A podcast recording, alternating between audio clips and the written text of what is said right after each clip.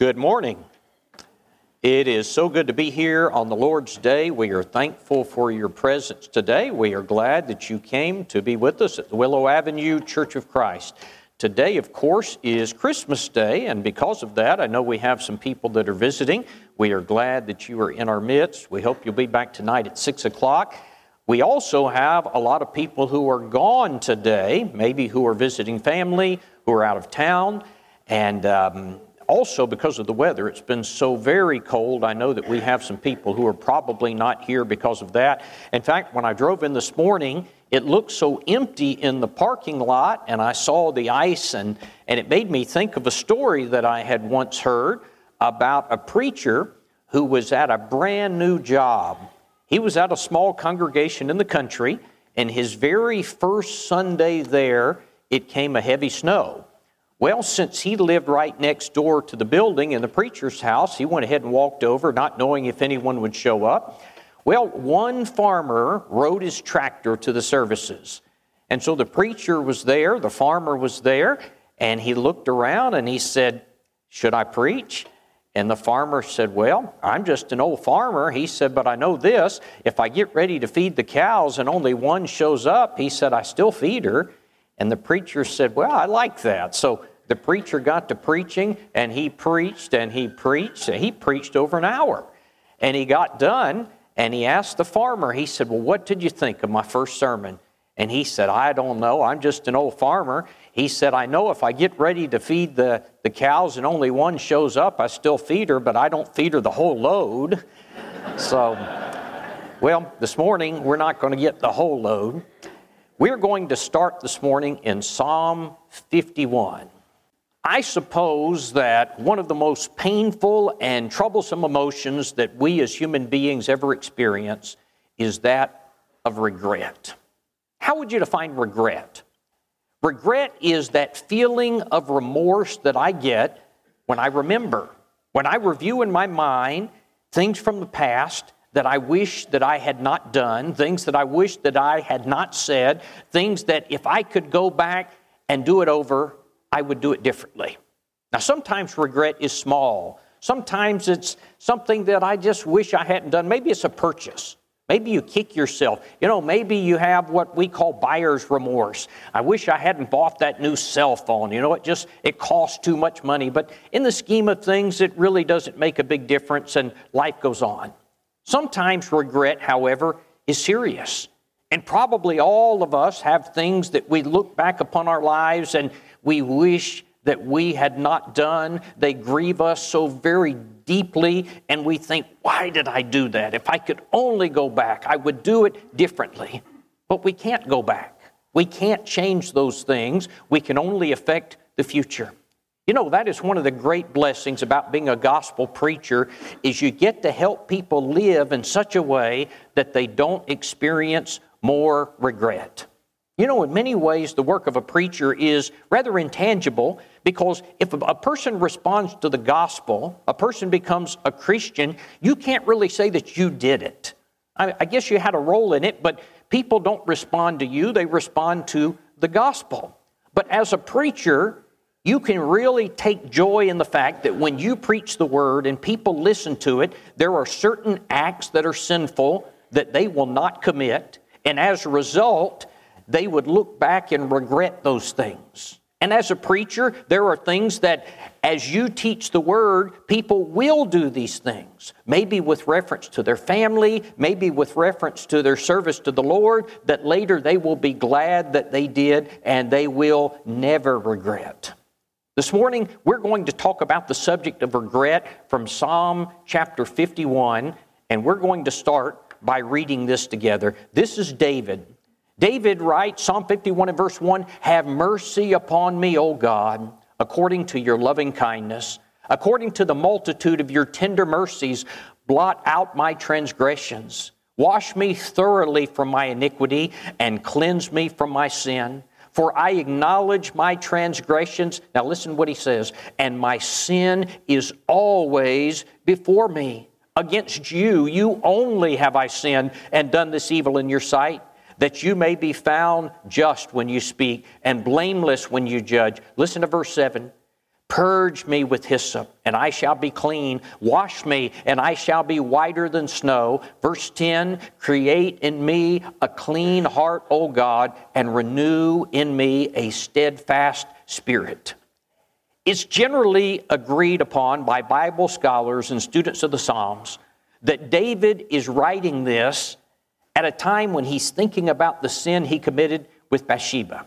Now, prior to David's sin with Bathsheba, he is referred to in the Bible as a man after God's own heart. 1 Samuel 13 and verse 14. In the New Testament, in Acts 13 22, the Bible looks back upon this time prior to his sin, and he's called a man after God's own heart. But in 2 Samuel chapter 11, you read about David's sin that he commits with Bathsheba. And of course, you know the story. David sees Bathsheba and she's bathing herself and he lusts after her and he sins for her. And she comes to him and he commits adultery and she becomes pregnant.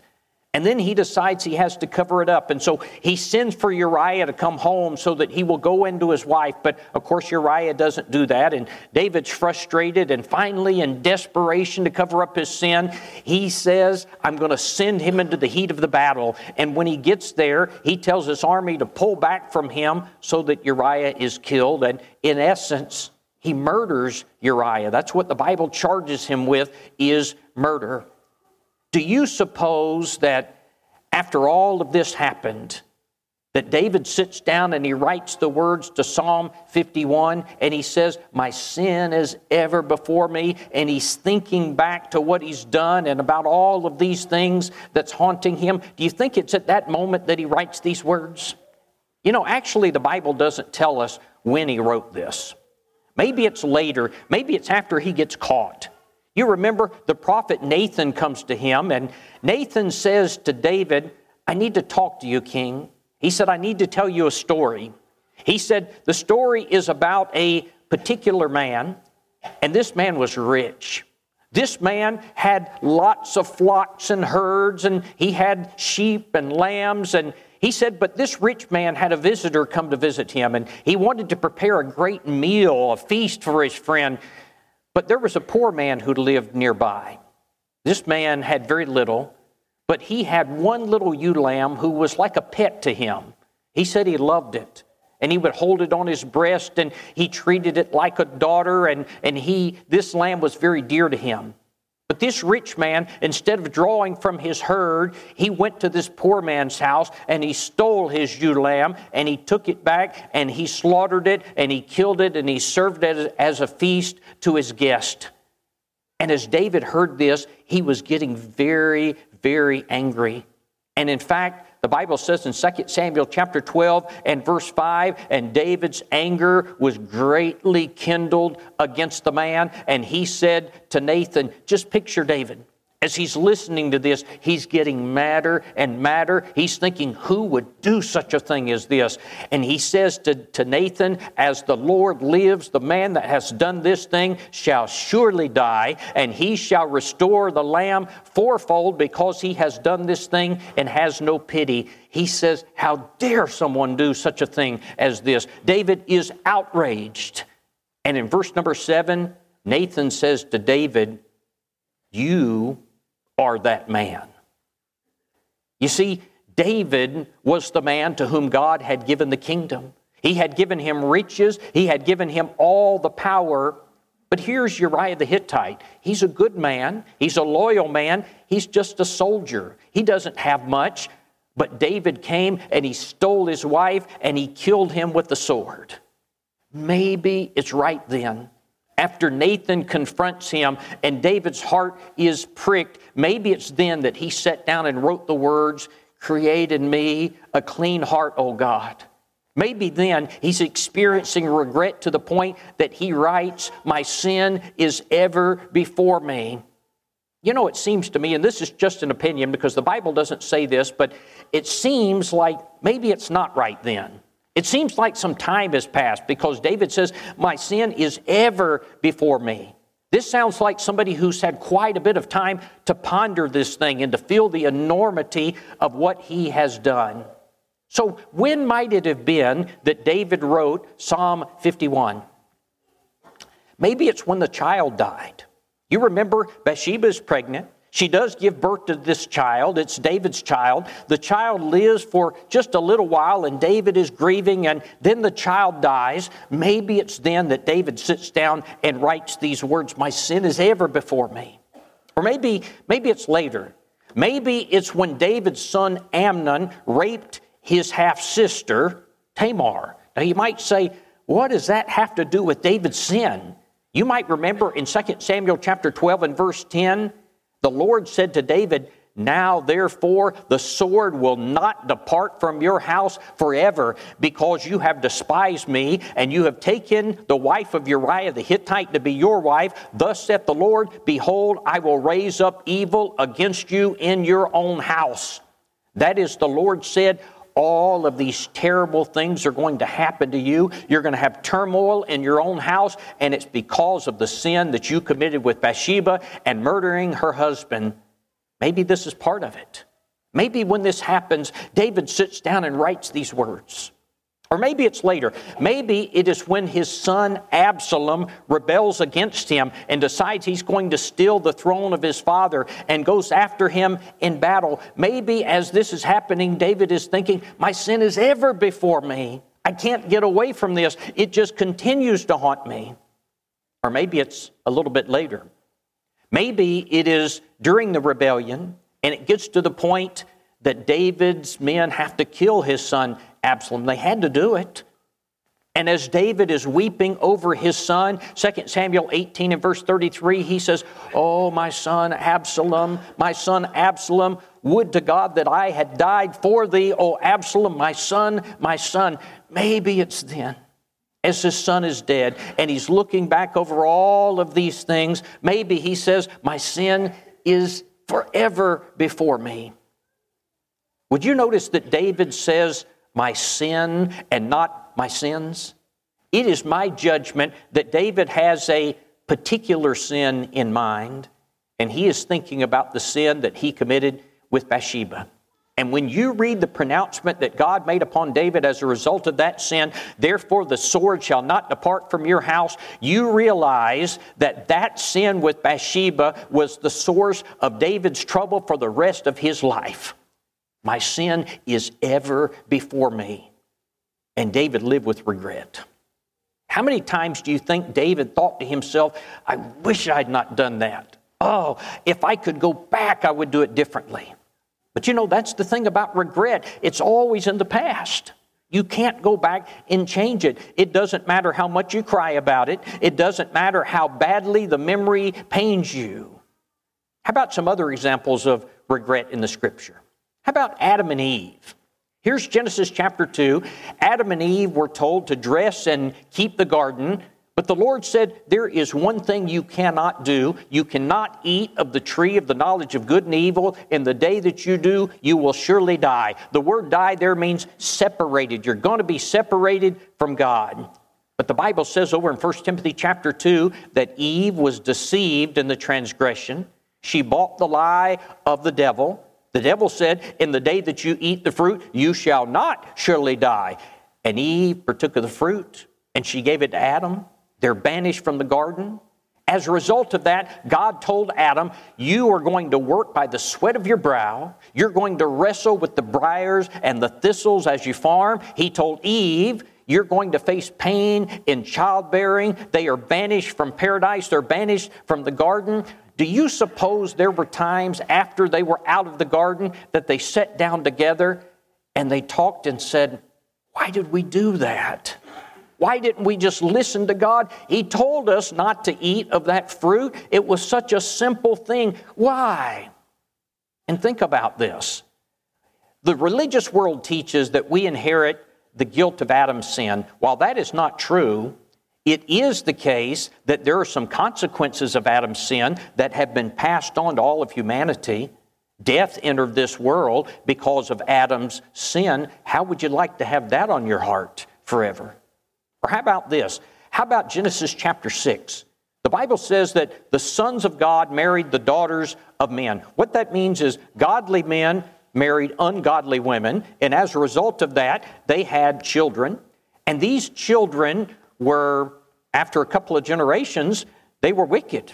They did not love the Lord. And the Bible says it got to the point that every imagination of the thoughts of their heart were only evil continually. And the Lord said, I am going to destroy this people that I have created. But verse 8 says, But Noah found grace in the eyes of the Lord.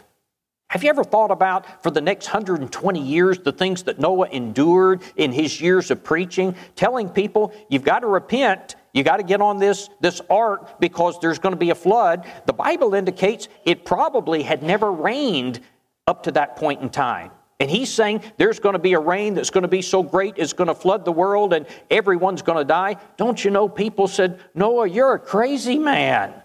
Noah, if there is a flood, I've got a boat. I'll get in my boat. No, if there's a flood, I'll go up on the mountain. Noah, stop your nonsense. But then the rain started. How long do you think it was before these people regretted their decision not to get on the ark?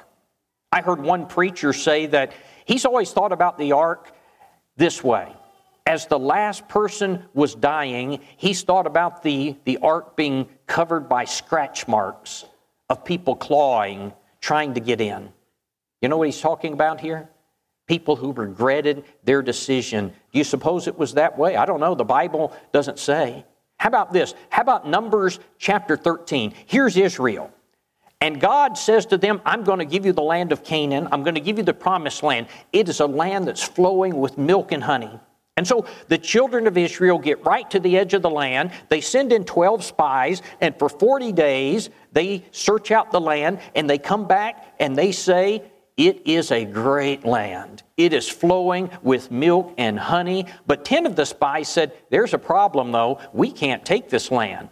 They said the problem is the people who live in this land, they are giants. They are huge. They said, We're like grasshoppers in their sight. That's where we get the phrase today, grasshopper complex. They said, There is no way we can beat these people.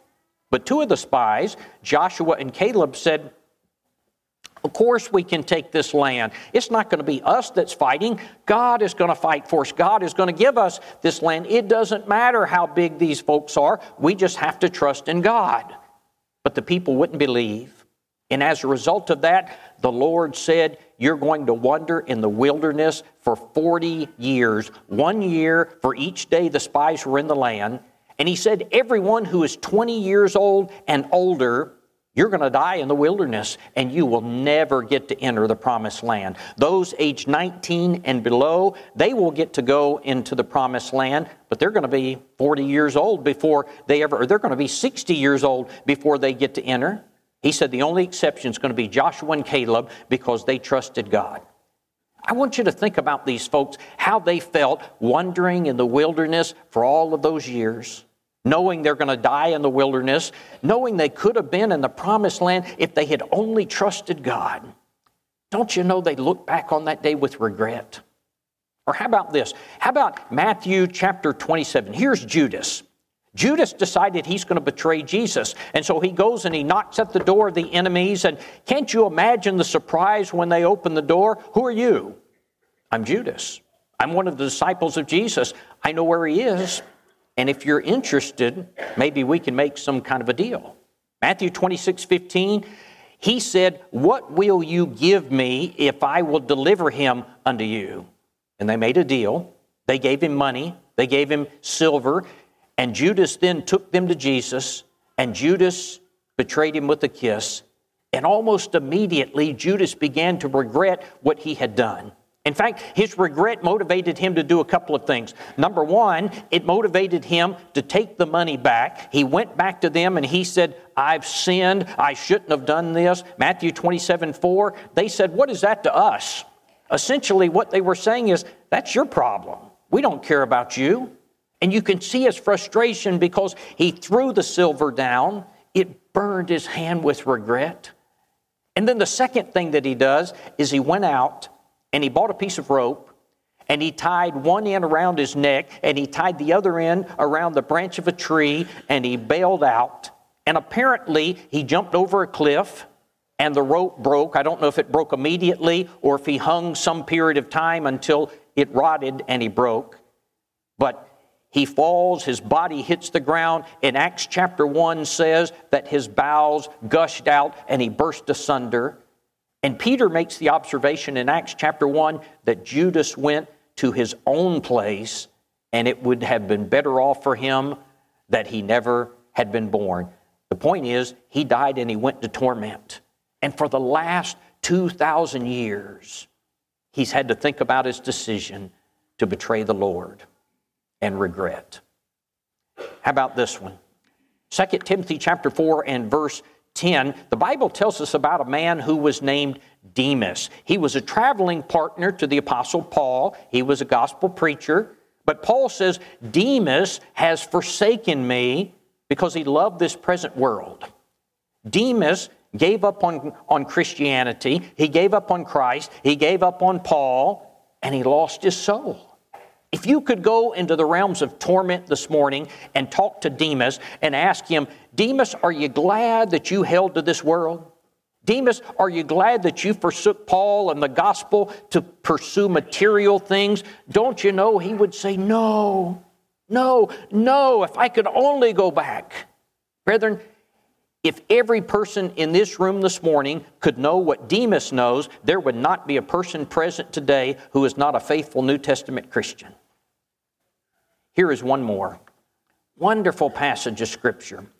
You can't get this kind of insight anywhere else than what God gives us here. There is a story about life after death, and we all want to know about this.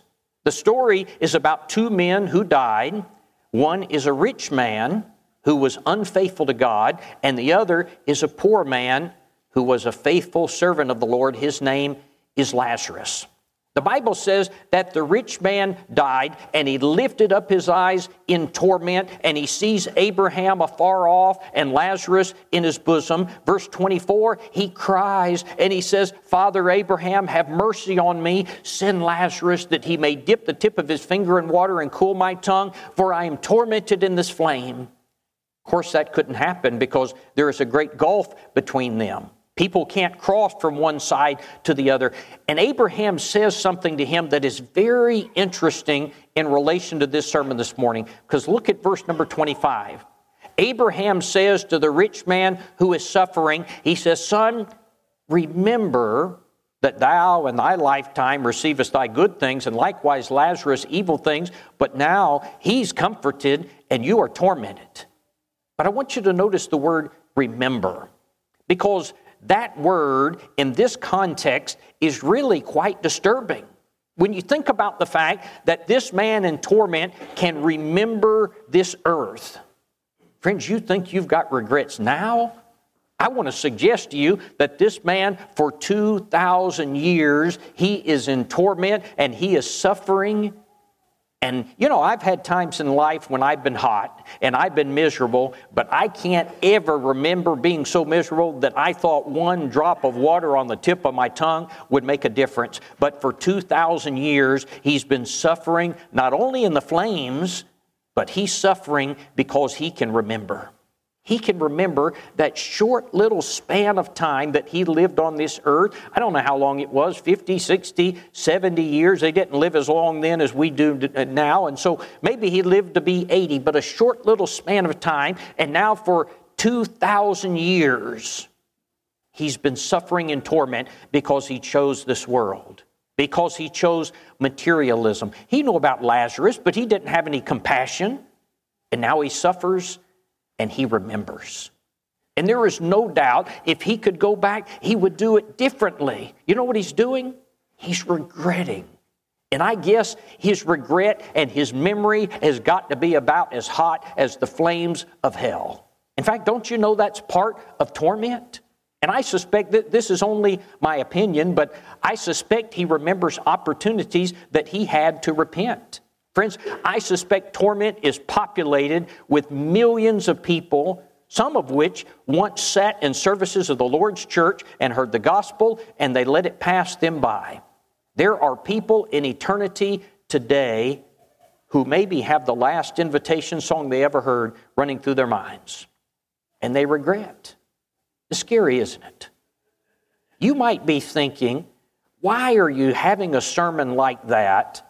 On a day like this. This is a day that we're supposed to be happy and have joy and celebrate and have good things. And regret is such a negative thing. But I want to tell you, it's not always negative. Regret can be a very good thing. And did you know the theme of the Bible is saving man from sin? The theme of the Bible, Luke 19:10 says Jesus came to seek and save the lost. Today the world is celebrating the birth of Jesus. Why did Jesus come into this world?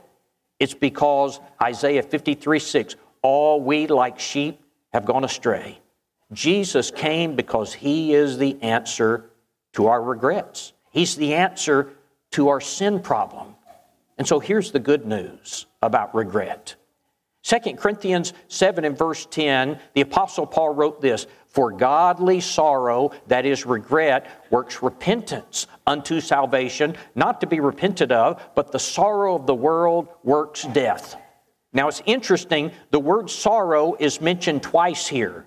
You've got one type of sorrow or regret that leads to repentance and godliness, and you've got another type of sorrow that ultimately leads to death and causes a person to be lost in hell. One type of sorrow, one type of regret is the type that causes a person to look back at the things that he's done and think, I am so sorry, I'm going to change. It is godly regret that works repentance. It makes a person change. You could do that this morning. You could have regret that makes you look back over your life and think, I don't want to do that anymore. I want to change. I want to be right with God. And though you might not be able to change earthly consequences, you can be as clean as the day you were born, white as snow, right in the sight of God, ready to spend eternity in heaven. Can you imagine how great it would be to reflect back over the last year or the last five years or the last 10 years of your life and not have any regrets?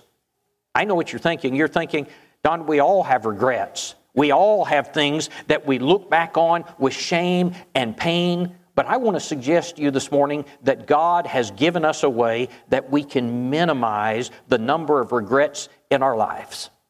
And there's a decision that you can make today that will give you a new start, a fresh start, one in which you're clean and sinless and ready for better things to come. If you were here this morning and you are not a child of God, you are about to make a decision. You are about to decide what to do with the invitation of the Lord. You will either accept it or you will reject it. One of those decisions is one that you will regret, and the other you never will. In torment today, there are untold millions who regret their decision. Today, if you're not a Christian, the Bible teaches you can become a child of God, have your sins washed away, be clean, ready to spend eternity in heaven. The way you do that is by hearing the gospel, believing it, repenting of your sins, confessing your faith in Christ, and being baptized in water for the remission of your sins. Maybe you're here today as a Christian, but maybe you have regret in your life because you haven't been walking in the light. You haven't been leading the example that you should. You haven't been living for Jesus. And maybe this morning you want to make some changes. Maybe you desire the prayers of your brethren. Maybe you need to publicly confess sin in your life. We would be honored if we could go to God and pray for you. This morning, if you need to respond to the Lord's invitation, won't you come as together we stand and sing the invitation song?